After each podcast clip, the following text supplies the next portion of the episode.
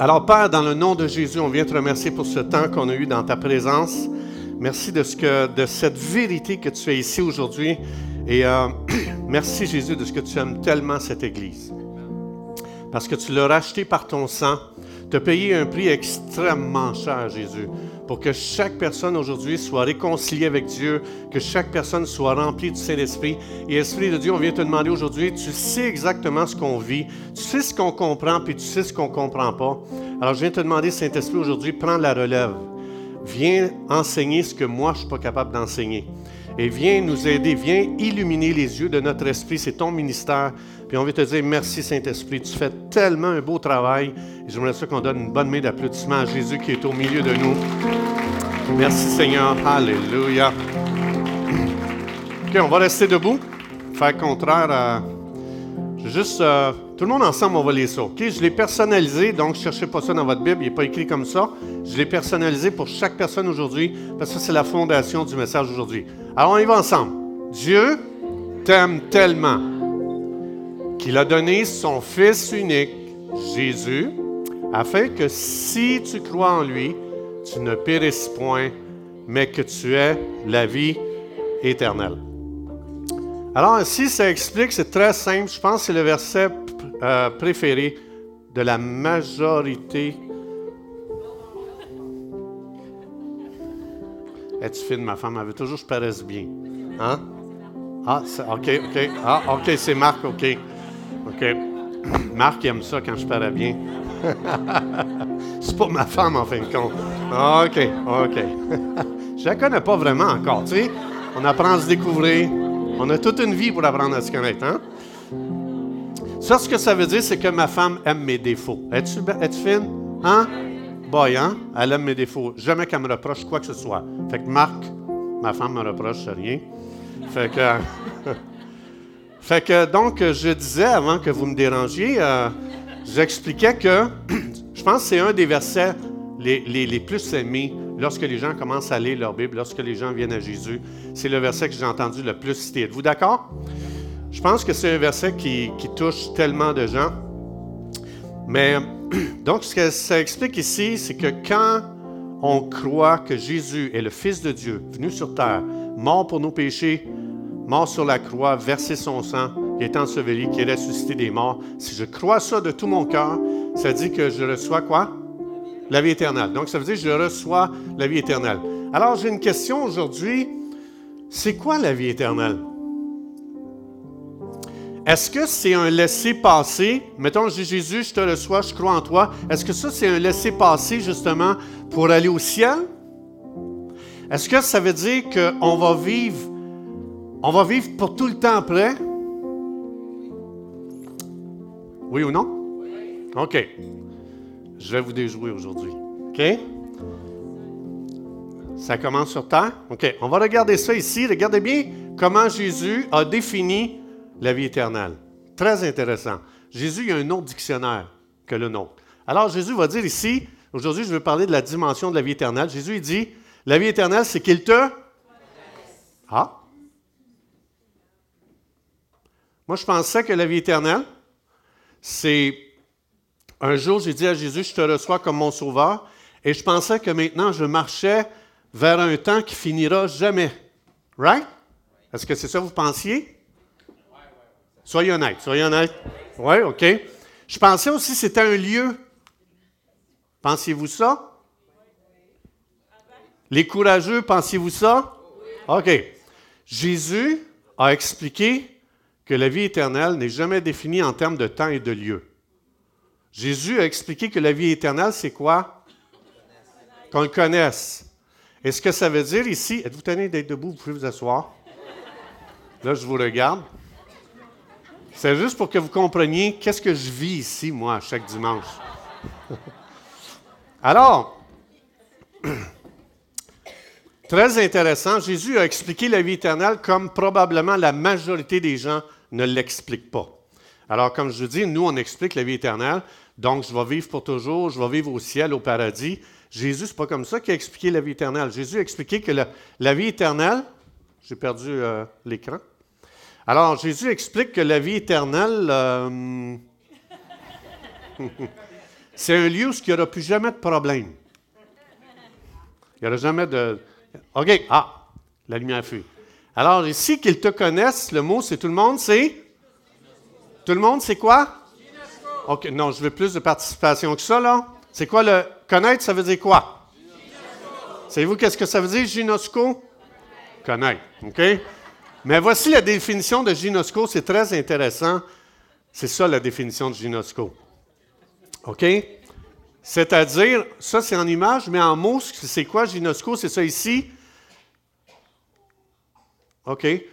La première fois que ça dit ginosco dans la Bible, la Septante, qui est l'Ancien Testament écrit en grec, c'est dans Genèse chapitre 4, verset 1, c'est Adam connu, qui est le mot, qui est le mot? Il faut que vous soyez là, il hein? faut vous m'encourager, j'ai un petit découragement, OK? Adam, ginosco Ève, sa femme, et elle, et elle, un enfant, donc euh. Ginosco, c'est la connaissance la plus profonde, la plus intime qui puisse exister entre un homme et une femme. La vie éternelle, c'est qu'il te ginosco. Jésus a expliqué que, la vie éternelle, ça n'a rien à voir avec le temps et le lieu. Ça a, ça rapport avec une intimité profonde à connaître Dieu. Vous êtes d'accord? Donc, c'est une connaissance qui ne s'obtient que par une relation intime, donc une relation croissante et progressive. C'est bizarre que nous autres, quand on nous a prêché l'Évangile, qu'on a tout de suite pensé que la vie éternelle, c'était une durée de temps, puis c'était un lieu. On pensait que c'était un lieu, il n'y aura plus de problème. Évidemment, ça va être ça. On va aller au paradis. Mais quand Jésus a expliqué la vie éternelle, il, nous a amenés complètement dans une autre dimension qui nous échappe énormément. Parce qu'il y a beaucoup de gens, comme par exemple, euh, il y a des gens qui pensent, moi j'ai reçu Jésus, je vis n'importe comment, puis je vais aller au ciel. C'est comme, c'est comme si les gens disent, moi j'ai un laissé-passer pour aller au ciel. J'ai accepté Jésus, je ne vais pas aller en enfer, fait que je vais aller au ciel, fait que je l'ai accepté, mais je n'ai pas de relation avec lui, mais je vais vivre pour toujours parce que j'ai comme fait une petite prière magique. Mais Jésus a expliqué que ce n'est pas ça toute la vie éternelle.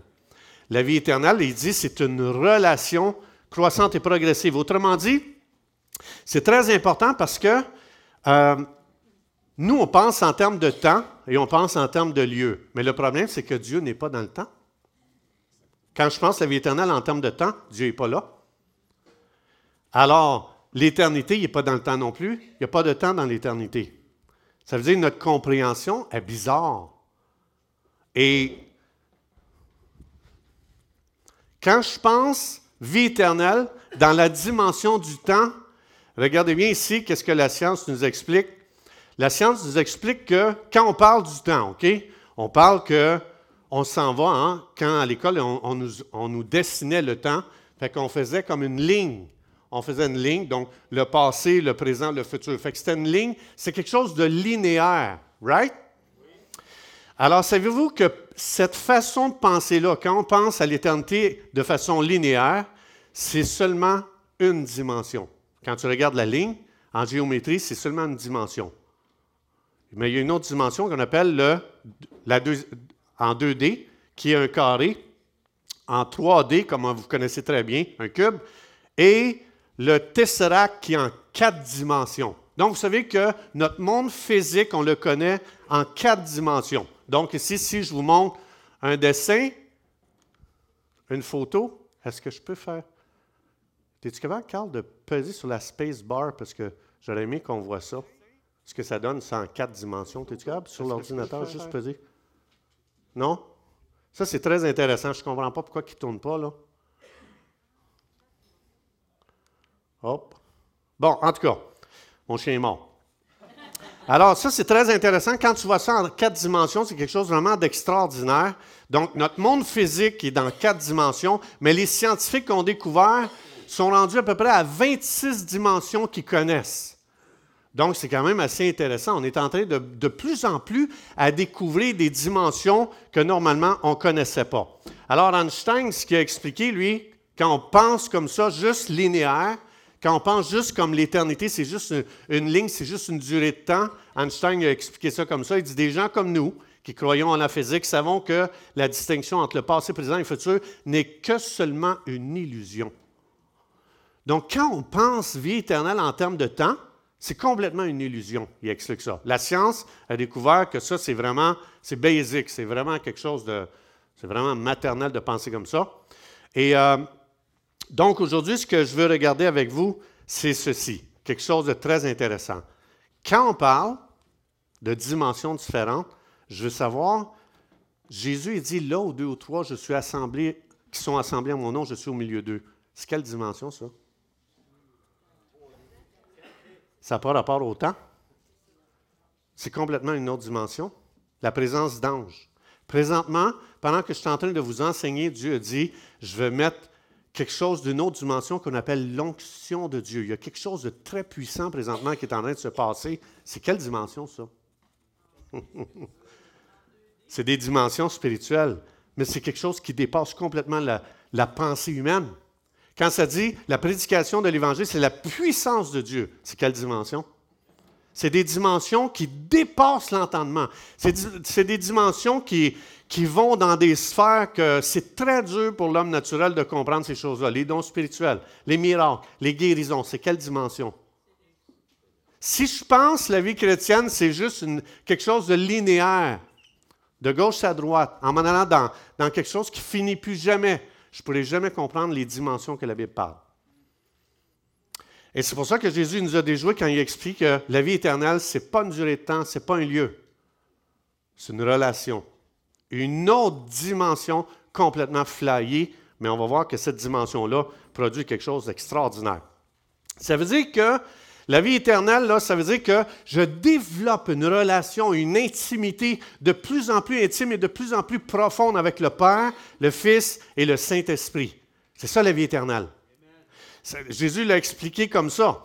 Alors regardez bien, ça veut dire que dans l'éternité, comme Marlène a dit tantôt, j'ai déjà commencé l'éternité. Ça veut dire que déjà ici, j'ai commencé à vivre la vie éternelle comment? en développant une intimité avec le Créateur de l'univers, avec le Sauveur du monde qui est venu sur Terre. Et ça, c'est en train de se développer. Puis quand, quand je vais quitter ce corps, c'est juste cette relation qui va de plus en plus prendre une grande dimension. C'est comme ça que Jésus l'a expliqué la vie éternelle. Donc, c'est en termes de relation. Alors, je reviens ici. Alors, ça veut dire, ce qui est très intéressant, tantôt on a vu que la première mention, il y a une loi dans la Bible qu'on appelle la loi de la première mention. Quand tu veux connaître quelque chose, ça c'est quelque chose qui est très important de connaître, la loi de la première mention. Et la loi de la première mention, ça l'a expliqué que Adam, Ginusco, Ève. Et qu'est-ce qui est arrivé? Elle a conçu avant. Avant d'enfanter. C'est l'ordre normal des choses. Tu si mettons, tu as eu des enfants, tu comprends ça. Là? Alors, elle a conçu et elle a enfanté. Quand Jésus a dit, la vie éternelle, c'est de le connaître. C'est la même affaire que qu'est-ce qui s'est passé avec Adam et Ève. Quand la Bible parle, lorsque vous et moi, on a gynosco avec Jésus le lundi matin, euh, gynosco avec Jésus le mardi matin, gynosco avec Jésus le mercredi matin, midi soir, jeudi gynosco, Vendredi, Ginosco. Samedi, Ginosco. Savez-vous qu'est-ce qui arrive? Il arrive ceci. 1 Corinthiens 14, 26. Bien-aimés, qu'est-ce qu'on doit faire quand on se réunit comme ça? Dieu parle là des rassemblements. S'il y a Ginosco pendant la semaine, il dit euh, tout doit se faire pour édifier nos frères et nos sœurs. Il explique ici que lorsqu'il y a un rassemblement, il va avoir un accouchement. Il va avoir un enfantement. Cet enfantement-là, c'est le résultat de ma relation avec Dieu le lundi, mardi, mercredi, jeudi, vendredi, samedi. Et quand on arrive le dimanche, il y a quelque chose que je vais mettre au monde quand on se rassemble. C'est ça ici. Pas juste dans les rassemblements, mais là, il parle ici, qu'est-ce qu'on doit faire quand on se rassemble? Il dit, quelqu'un a-t-il un? Ça vient d'où ça? Là, ici, il parle, le contexte, c'est les dons spirituels. C'est-à-dire quelque chose qui est d'une autre dimension qui a été déposée dans le croyant et dans sa relation avec Dieu, il va concevoir quelque chose et il va enfanter quelque chose dans le rassemblement. Et là, il dit, quand on se rassemble, on fait quoi? Il y en a un qui va mettre au monde un chant qui ne vient pas de lui, qui ne vient pas de son, son intelligence, ça ne vient pas de son éducation. Il va, pendant la semaine, le Saint-Esprit a déposé une semence et quand on va se rassembler, Dieu va dire, je vais faire quelque chose, je vais faire sortir quelque chose de surnaturel pendant le rassemblement. Ce chant-là, il vient de sa relation avec Dieu. Il va enfanter un chant. Un autre va enfanter quoi? Un enseignement. Et il dit, si quelqu'un a reçu un enseignement surnaturel, inspiré par Dieu, il va l'accoucher pendant le, quand ils, vont se rassembler. Ensuite, il va dire, si quelqu'un a une langue, quand on parle de parler en langue, ça c'est la Bible qui explique, de parler en langue et de Dieu. Tu peux avoir des gens, donc j'encourage les gens, soyez pas choqués si vous ne comprenez pas le parler en langue, ne jugez pas, bénissez Dieu quand vous commencez à entendre, à parler en langue. Parce que c'est le Saint-Esprit, cette personne-là, dans sa relation avec Dieu, elle a vécu quelque chose. Le Saint-Esprit a commencé à concevoir dans cette personne. Et cette personne, quand elle vient dans le rassemblement, il y a une langue étrangère qui va sortir d'elle. C'est de Dieu, c'est vraiment de Dieu, ce n'est pas du diable, c'est de Dieu. Et aussi l'interprétation. Mais ça dit, tout doit servir à... OK, je répète. Tout doit servir à quoi? Construire. Si quelqu'un a réellement une relation avec Dieu, il va enfanter quelque chose ici qui va bâtir l'Église. Il va enfanter quelque chose ici qui va bénir le corps. Il va enfanter quelque chose ici que tu ne pourras plus repartir la même personne, ça va tellement te bâtir, ça va tellement t'édifier, ça va tellement t'encourager, ça va tellement te réconforter qu'il y a vraiment quelque chose, ta vie ne sera plus la même quand tu vas quitter le rassemblement. Alors, ça veut dire, donc, ça veut dire, là, ce n'est pas une liste exhaustive que l'Esprit de Dieu nous donne ici. Ça peut être n'importe quoi. Tu dis, oui, mais moi, je ne peux pas être en avant. Moi, je ne peux pas enseigner. Ce n'est pas ça qu'il est en train de dire. Tu peux avoir quelque chose, Dieu t'a révélé quelque chose, un réma cette semaine dans ta relation avec Dieu. Tu lisais ta Bible, l'Esprit de Dieu. Il a soufflé, le Logos est devenu réma. Tu as quelque chose à partager ici qui est une révélation surnaturelle. Tu vas pouvoir enseigner quelque chose à quelqu'un que Dieu a vraiment conçu dans ton esprit et que tu vas relâcher dans le rassemblement.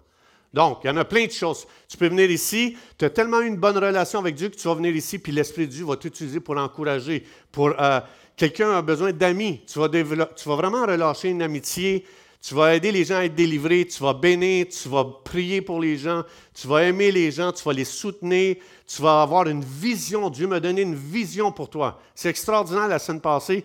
Juste, euh, Patrick, Pat, il s'en vient. Et puis, vous savez, pas la semaine passée, il y a deux semaines, quand j'ai donné le message, le côté droit, le côté gauche, tout ça. Et lui, le matin, Dieu a vraiment donné une vision, puis il s'en vient me la partager. J'étais comme, wow! Avec le message, c'était vraiment bénissant. J'ai été très, très édifié. Euh, une promesse, tu vois quelqu'un qui est pris dans quelque chose, a besoin d'une promesse de Dieu, tu vas lui donner. Euh, ça peut être quelqu'un qui est désespéré, tu vas faire naître l'espoir, la gentillesse, euh, ça peut être un sourire, ça peut être euh, un réma, peu importe. Mais ce que ça veut dire, Ginosco n'enfantera jamais la négativité. Ginosco n'enfantera jamais la critique. Ginosco n'enfantera jamais le jugement. Fait quand je viens dans un rassemblement, et c'est quelque chose qui ne construit pas, sache que tu es en relation avec un mauvais esprit. Jamais, jamais, quand Ève l'a conçu, ça venait d'Adam. Si on a une relation avec Dieu, Dieu explique, il dit, si quelqu'un a ginosco, s'il vit vraiment la vie éternelle jour après jour pendant sa semaine, c'est extraordinaire qu'est-ce qu'il va amener dans le rassemblement. Il va amener quelque chose qui bâtit, qui, qui fait grandir ce que Dieu est en train de faire, qui, il va embellir les rassemblements.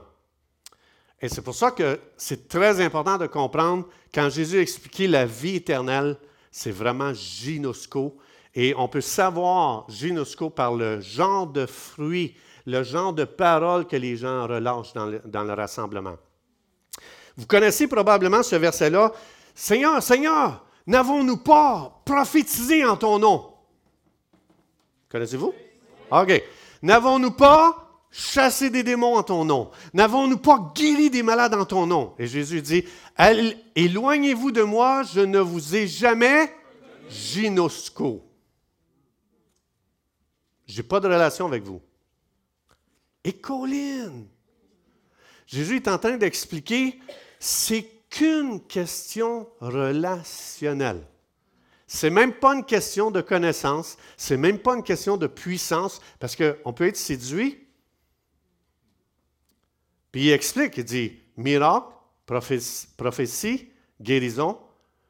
On peut arriver à faire ça sans gynosco avec Jésus. C'est fou. C'est pour ça que Dieu, il cible pas qu'est-ce qu'on fait, il cible notre relation avec lui. C'est ça que Jésus cible. Toute la semaine, lundi, mardi, mercredi, jeudi, aujourd'hui, ce que Dieu, aujourd'hui, ce que Dieu cherche avec chaque personne ici, c'est pas que tu sois doué, talentueux, connaissant. C'est une relation intime qui a grandi par rapport à la semaine passée. J'ai une relation beaucoup plus grande avec Dieu. Ça, c'est la vie éternelle. Ça, c'est vraiment d'expérimenter la vie éternelle. Vous êtes d'accord? Amen.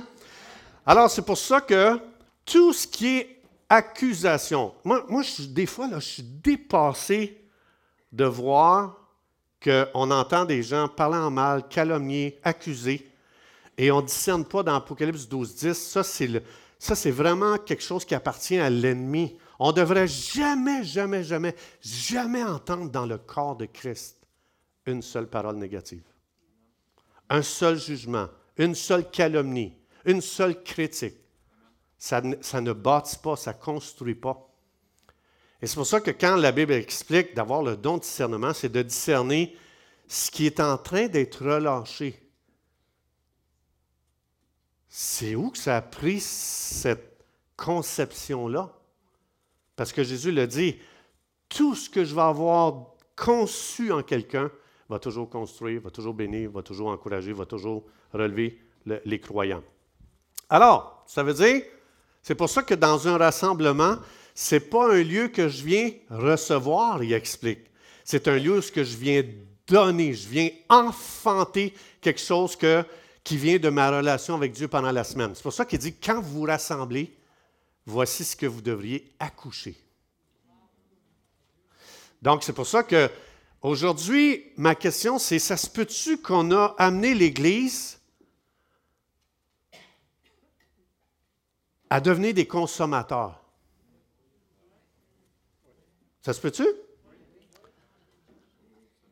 Ça se peut-tu que Dieu, c'est pas à ça qu'il nous appelle? Il nous a appelés, je vais, dans ma relation avec toi, je vais semer quelque chose en toi et au lieu de, de devenir un consommateur dans les rassemblements, tu vas devenir quelqu'un qui va donner. Parce qu'il y a plus de joie à donner qu'à recevoir. Croyez-le ou non, il y a plus de joie pour moi présentement à vous donner ce que l'Esprit de Dieu a semé en moi que plutôt d'être assis là puis de recevoir. Mais ça, c'est ma portion, c'est ce que Dieu m'appelle à faire. Mais chaque personne ici, vous êtes appelé à donner quelque chose dans le rassemblement. C'est impossible que quelqu'un dise Moi, je n'ai rien à donner. C'est impossible. Tu dis Oui, mais moi, je suis juste un nouveau croyant, je ne connais pas assez ma Bible. Ça n'a pas rapport. Juste une prière pour quelqu'un, un mot d'encouragement, une communion sincère, fraternelle, tu es appelé à accoucher quelque chose qui vient de ta relation avec Dieu. Ça ne vient pas de ta tête, ça vient de ton cœur. Donc, c'est ça que ça fait une relation avec Dieu. Quand Jésus a parlé de, de vie éternelle, c'est dans cette dimension-là. Alors, c'est pour ça que moi, je ne sais pas. Je ne veux pas dire que tout le monde est pareil, mais je me demande des fois si on n'a pas amené l'Église à devenir consommatrice. Et moi, je pense qu'il y a tellement de joie à donner. Si aujourd'hui, là, si tu as une relation avec Dieu cette semaine, il va y avoir une joie pour toi d'enfanter quelque chose ici.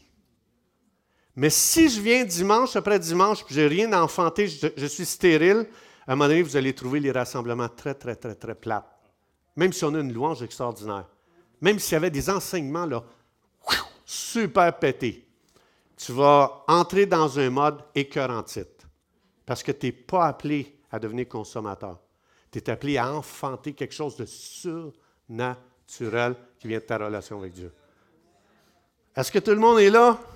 Je ne vous ai pas perdu? Non? OK. Ça vous challenge-tu? OK, c'est bon, c'est bon, c'est good, c'est bon.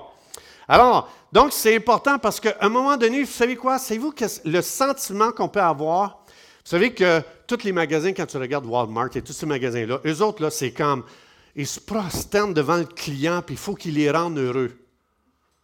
Mais l'Église, c'est pas ça. L'Église, c'est une épouse. Imagine-toi dans ton mariage, on fait juste transposer ça le mariage. Tu dis à ta femme, quand tu te maries, tu dis à partir d'aujourd'hui, tu es responsable de me rendre heureux. Qu'est-ce que tu viens de faire avec ton mariage? Tu viens de le détruire.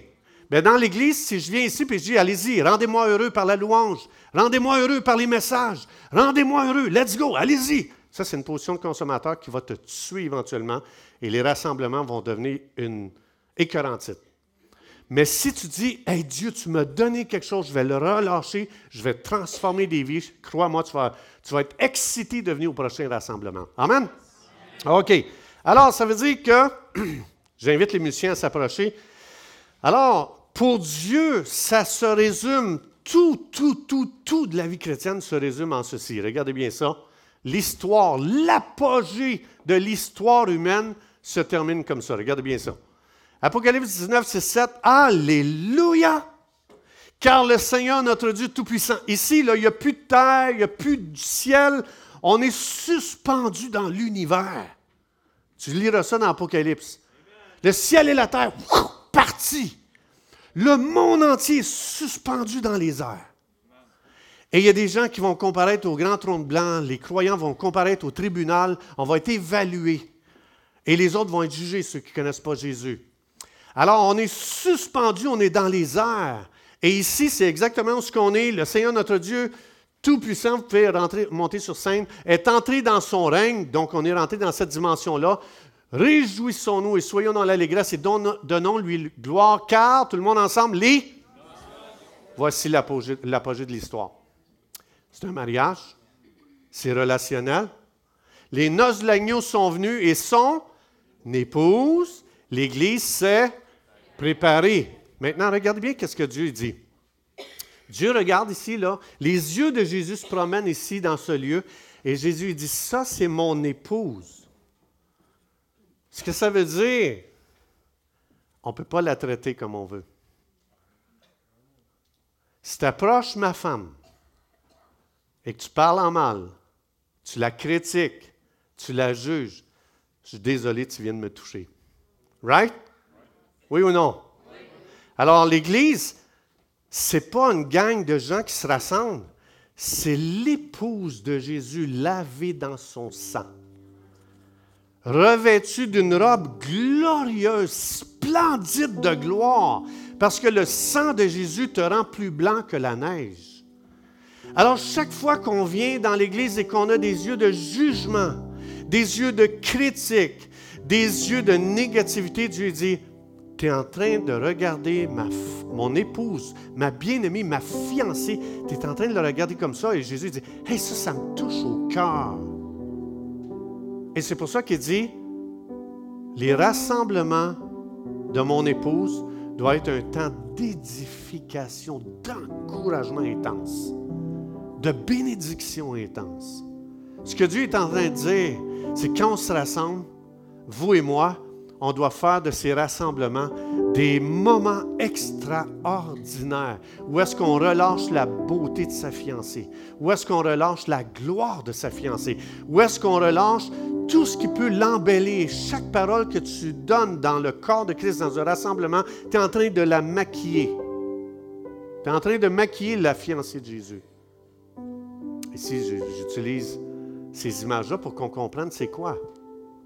Alors, l'Église s'est préparée, ce n'est pas elle-même qui s'est préparée, c'est Jésus qui l'a couvert d'une robe de mariée de gloire. C'est le sang de Jésus. Jésus a dit, tout est accompli. Et Jésus regarde chaque personne ici avec une blancheur extraordinaire. C'est pour ça que Dieu veut que les paroles qui sont relâchées dans l'Église puissent révéler la gloire que Dieu a donnée à l'Église. Ça, c'est le cœur de Dieu pour son Église. Alors, j'aimerais ça, s'il vous plaît, on va se lever ensemble. Ce que je veux aussi partager avec vous, c'est ceci. Tant que je n'ai pas une intimité avec Jésus et que je n'ai pas une relation et que je ne grandis pas dans une relation, savez-vous qu'est-ce qui. ah oui, c'est vrai, merci Mario. Reste là, je veux juste, euh, je veux juste m'en souvenir. Reste là, s'il vous plaît. Tant que je n'ai pas cette intimité, cette relation personnelle profonde, savez-vous quoi? Je ne pourrai jamais enfanter qui je suis réellement. Je vais présenter et à l'Église et au monde le faux moi Parce que Jésus a expliqué que la seule façon d'enfanter, c'est gynosco, c'est le connaître. Et il y a des gens ici aujourd'hui, c'est des apôtres, c'est des prophètes, c'est des évangélistes. Il y en a qui sont bergers, il y en a c'est des enseignements, des enseignants extraordinaires. Il y a des gens qui sont des leaders extraordinaires. Il y a des gens qui sont appelés à dominer dans cette génération, il y a des gens qui sont appelés à être présidents. Il y a des gens qui sont appelés à, devenir des génies de Dieu dans leur domaine, dans leurs entreprises, à leur travail. Vous êtes appelés, il y a quelque chose qui existe de vous qui va ressortir seulement quand vous allez avoir une relation avec Jésus. Pas avant. Avant, je présente un faux moi.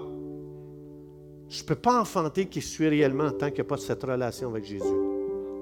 Ça veut dire que je joue le bon chrétien, mais savez-vous que ça fait quand on joue le bon chrétien? On s'écarte très vite.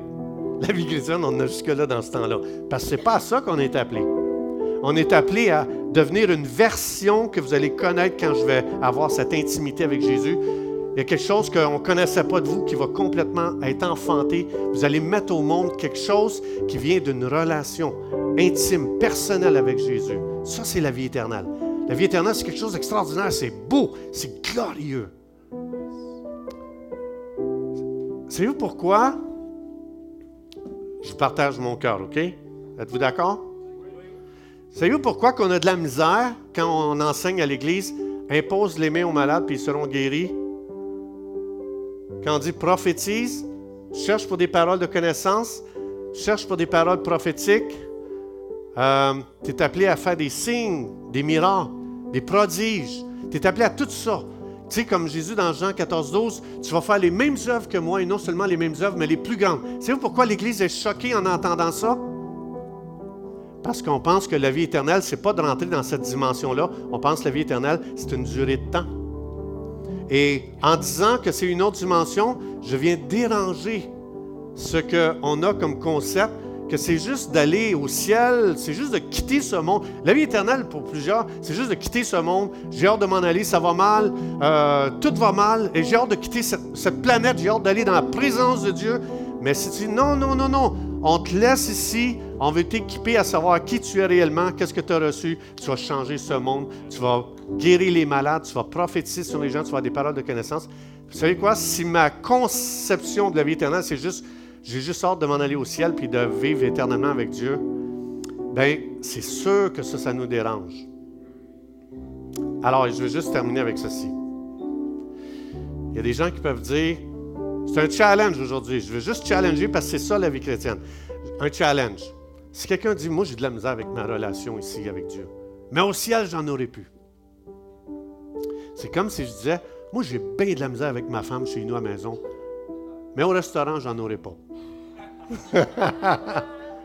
c'est faux. C'est un concept encore. La vie, Jésus a expliqué, la vie chrétienne, c'est une autre dimension. La dimension de tout ce que Dieu a dit que tu serais. Tu ferais la même chose que lui et même plus grand que lui. Jésus est en train de dire, c'est une autre dimension, ça. C'est plus une question de vivre éternellement, c'est une question d'expérimenter des choses qui appartiennent à une autre dimension. Et c'est à ça que l'Église est appelée. Je dis ce message parce que c'est le message que Dieu veut dire à son Église. C'est le message que Dieu veut pour son Église. Et si on est challengé aujourd'hui, c'est correct. J'ai tellement été challengé avec cette compréhension-là. Là. Tu n'as pas idée comment. si tu es challengé, sache que je l'ai été le premier. Même j'en étais agressé jusqu'à temps que l'Esprit de Dieu vienne ouvrir les yeux de notre esprit et qui vient éclairer, et qui dit, voici ce à quoi je t'appelle. Et là, j'ai fait comme, oh oh. Et Dieu dit, c'est ça que tu vas enseigner à mon Église parce que c'est ce qu'elle est. C'est ce qu'elle est réellement. Alors, j'aimerais ça qu'on penche les, les têtes, qu'on ferme les yeux aujourd'hui. Et je ne sais pas toi concernant ta vie, mais ma question c'est quelle est ta relation avec Dieu? Quel genre de relation tu as avec Dieu?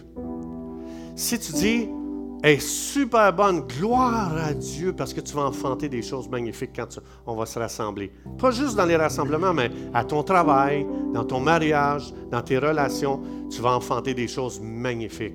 Mais si tu dis, elle est vraiment pas bonne. Sais quoi, ma relation avec Dieu est pas bonne, j'en ai pas, ne te condamne pas. Je veux pas que tu partes si condamné.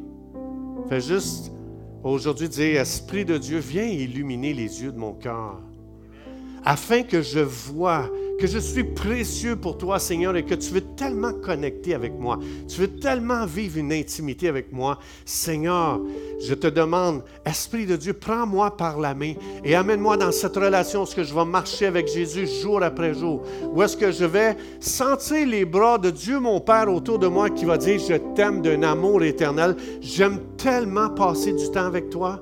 J'aime tellement qu'on marche ensemble, qu'on pense ensemble, comme comme un couple, comme des fiancés qui partagent leurs rêves, leurs idées, leurs pensées, leurs plans, qui partagent leurs désirs, qui partagent tous d'eux. Je dis, je veux vivre ça avec toi chaque jour. Je veux cette intimité. Je veux te délivrer de la religion qui est plate, la religion qui, est stérile, qui produit rien, sinon des, des religieux. La religion produit des religieux comme les pharisiens, jugés, condamnés, accusés. C'est ça les pharisiens faisaient avec le Dieu parfait sur terre. Mais on n'est tellement pas bien là-dedans. On est appelé à cette belle relation, belle intimité avec Jésus. Si, tu n'as pas cette relation aujourd'hui, juste, juste prendre un temps de dire merci Jésus parce que tu m'appelles à cette intimité. Merci Jésus parce que tu me désires, tu me cherches, tu me poursuis. Tu veux tellement quelque chose de, profond ensemble. Jésus, je veux cette relation avec toi. Viens, Jésus. Viens, Esprit de Dieu. Amène-moi dans les dimensions relationnelles avec toi. Merci de ce que la vie chrétienne, ce n'est pas une religion. Merci de ce que c'est une relation. Alléluia. Merci, Jésus. Merci, Jésus. Merci, Esprit de Dieu. Merci, Esprit de Dieu. Alléluia. Gloire à ton nom. Juste prendre le temps de dire, Jésus, donne-moi de connecter avec toi. Donne-moi de connecter. Je viens pour connecter aujourd'hui, Jésus. Jésus, tu regardes chaque personne présentement et tu tends les mains vers eux. C'est des gens qui veulent juste être touchés par Jésus. Fais juste allonger tes mains et dis Jésus, je mets mes mains dans tes mains. Je viens à toi aujourd'hui. Je viens à toi parce que tu m'aimes, parce que tu ne me juges pas, tu ne me condamnes pas. Je viens, Esprit de Dieu, Amène-moi dans l'excitation d'une relation intime avec toi, dans, dans l'excitation d'une relation personnelle. Jésus, tes mains dans mes mains. Jésus, merci. Merci pour ton amour, Jésus, qui coule en moi. Merci, Jésus, pour ta gentillesse. Merci, Jésus, pour ton amour, ta bonté. Merci pour ton sang qui a coulé pour moi. Merci Jésus de ce que tu aimes chaque personne ici aujourd'hui. Merci de ce que tu, tu attends chaque personne jour après jour pour une intimité avec toi, une relation personnelle. Merci Esprit de Dieu, amène ton Église dans cette relation. Esprit de Dieu, souffle. Souffle sur chaque personne ici aujourd'hui, Esprit de Dieu. Alléluia. Alléluia. Alléluia. C'est quelqu'un ici aujourd'hui qui a jamais, qui ne connaît pas cette relation avec Jésus, qui n'a jamais connecté avec Jésus, tu dis, moi, j'aimerais ça le connaître, Jésus. Fais juste dire, Saint-Esprit, viens ouvrir les yeux de mon esprit. Je veux voir Jésus. Je veux voir Jésus dans mon esprit. Je veux vraiment être pardonné aujourd'hui de mes péchés. Je veux une nouvelle vie. Jésus, viens. C'est toi, Saint-Esprit, qui donne cette nouvelle vie.